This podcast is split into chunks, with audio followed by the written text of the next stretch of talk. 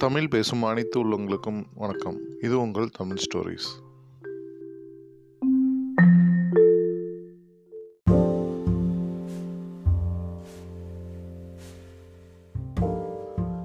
காதலும் திருமணமும். ஒரு ஞானியை அணுகிய சீடன் காதலுக்கும் திருமணத்திற்கும் உள்ள வித்தியாசம் என்னவென கேட்டான். அதற்கு அந்த ஞானி அது இருக்கட்டும். முதலில் நீ ரோஜா தோட்டத்துக்கு போ. அங்கே உனக்கு எது உயரமான ரோஜா செடி என்று தோன்றுகிறதோ அதை எடுத்துக்கொண்டு வா. ஆனால் ஒரு நிபந்தனை. நீ எக்காரணம் கொண்டும் போன வழியே திரும்பி வரக்கூடாது என்றார். கிளம்பிய சீடன் சிறிது நேரம் கழித்து வெறும் கையுடன் வந்தான். ஞானி எங்கே உன்னை கவர்ந்த உயரமான செடி? என்று கேட்டார். சீடன் சொன்னான் குருவே வயலில் இறங்கி நடந்தபோது முதலில் உயரமான ஒரு செடி என்னை கவர்ந்தது. அதைவிட உயரமான செடி இருக்கக்கூடும் என்று தொடர்ந்து நடந்தேன். இன்னும் உயரமான ரோஜா செடிகள் தென்பட்டன. அவற்றை விட உயரமான செடிகள் இருக்கக்கூடும் என்று மேலும் நடந்தேன். அதன் பிறகு தென்பட்டதெல்லாம் குட்டையான ரோஜா செடிகளே. வந்த வெளியே திரும்பி வரக்கூடாது என்பதால் முன்னர் பார்த்த உயரமான செடியும் கொண்டு வர முடியாமல் போய்விட்டது. புன்மறுவலோடு ஞானி சொன்னார் இதுதான் காதல்.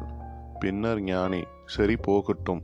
அதோ அந்த வயலில் சென்று உன் கண்ணுக்கு அழகாக தெரிகின்ற ஒரு சூரியகாந்தி செடியை பிடுங்கி வா. ஆனால் இப்போது கூடுதலாக ஒரு நிபந்தனை. ஒரு செடியை பிடுங்கிய பின் வேறு ஒரு செடியை பிடுங்கக்கூடாது சிறிது நேரத்தில் சீடன் ஒரு சூரியகாந்தி செடியுடன் வந்தான்.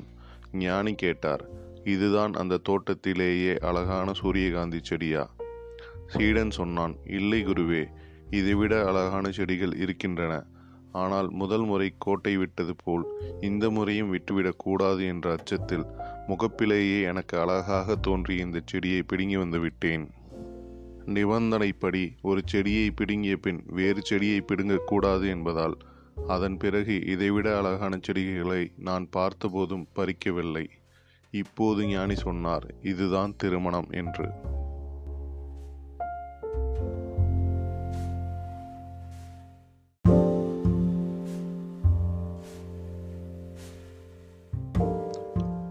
தேவையை அறிந்து செயல்படு.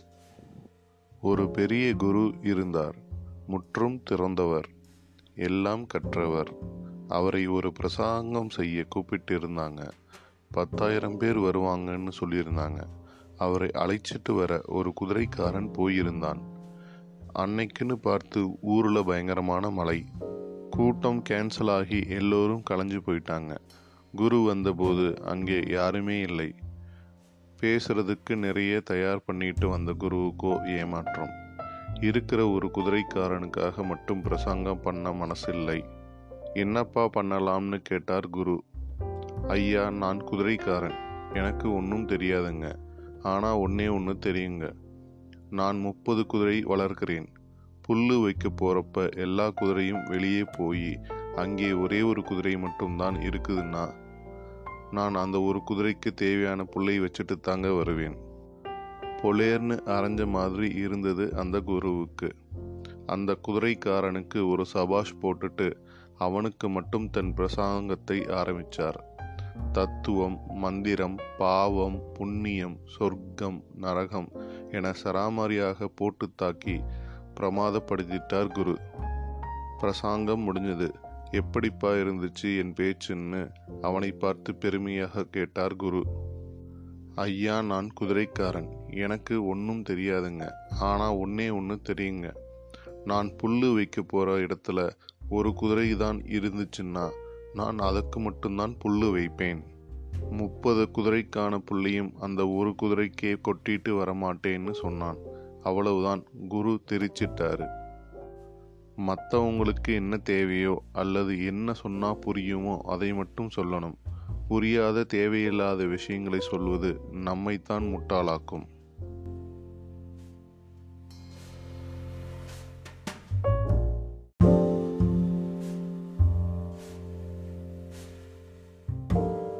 திருட்டை மறைத்த சாது. சாது ஒருவர் மலைப்பகுதியில் குதிரை மீது வந்து கொண்டிருந்தார். அவர் வரும் வழியில் பாதையின் ஓரமாக ஒருவன் மயங்கி கிடந்தான். அவனைக் கண்ட சாது குதிரை மேலிருந்து கீழே இறங்கினார். அவனை அசைத்து பார்த்தார். அவன் அசையாமல் கிடக்கவே தனது குதிரையின் பக்கவாட்டில் தொங்கிக் கொண்டிருந்த குடுவையில் இருந்து நீரை எடுத்து அவன் முகத்தில் தெளித்து வாயிலும் புகுட்டினார். மயக்கம் தெளிந்து கண்விழித்த அந்த நபரை மெல்ல பிடித்து தூக்கி குதிரை மீது ஏற்றினார். குதிரை மீது உட்கார்ந்த மறுக்கணமே அவன் அந்த குதிரையின் கடிவாளத்தை ஒழுக்கவும் குதிரை தடத்தடவென பறந்தோடி மறைந்துவிட்டது. திகைத்து போனார் சாது. அப்போதுதான் அவன் ஒரு திருடன் என்பதும் இதுவரை அவன் நடித்துள்ளான் என்பதும் தெரிந்தது அவருக்கு. குதிரை இல்லாததால் இரவு முழுவதும் மெல்ல நடந்து வீட்டை அடைந்தவர் சில தினங்கள் கழித்து சந்தைக்கு குதிரை வாங்க போனார். அங்கே குதிரைகள் விற்கும் இடத்தில் அந்த திருடன் இவரது குதிரையுடன் நின்று கொண்டிருந்தான். சாது மெல்லச் சென்று அவனது தோலை தொட்டார். திரும்பி பார்த்த திருடன் பேய் அறைந்தது போல நின்றான். சாது மெல்லச் சிரித்தார். சொல்லாதே என்றார். திருடன் மிரண்டான். இது என்ன? என்று சப்தமில்லாமல் உளறி கொட்டினான்.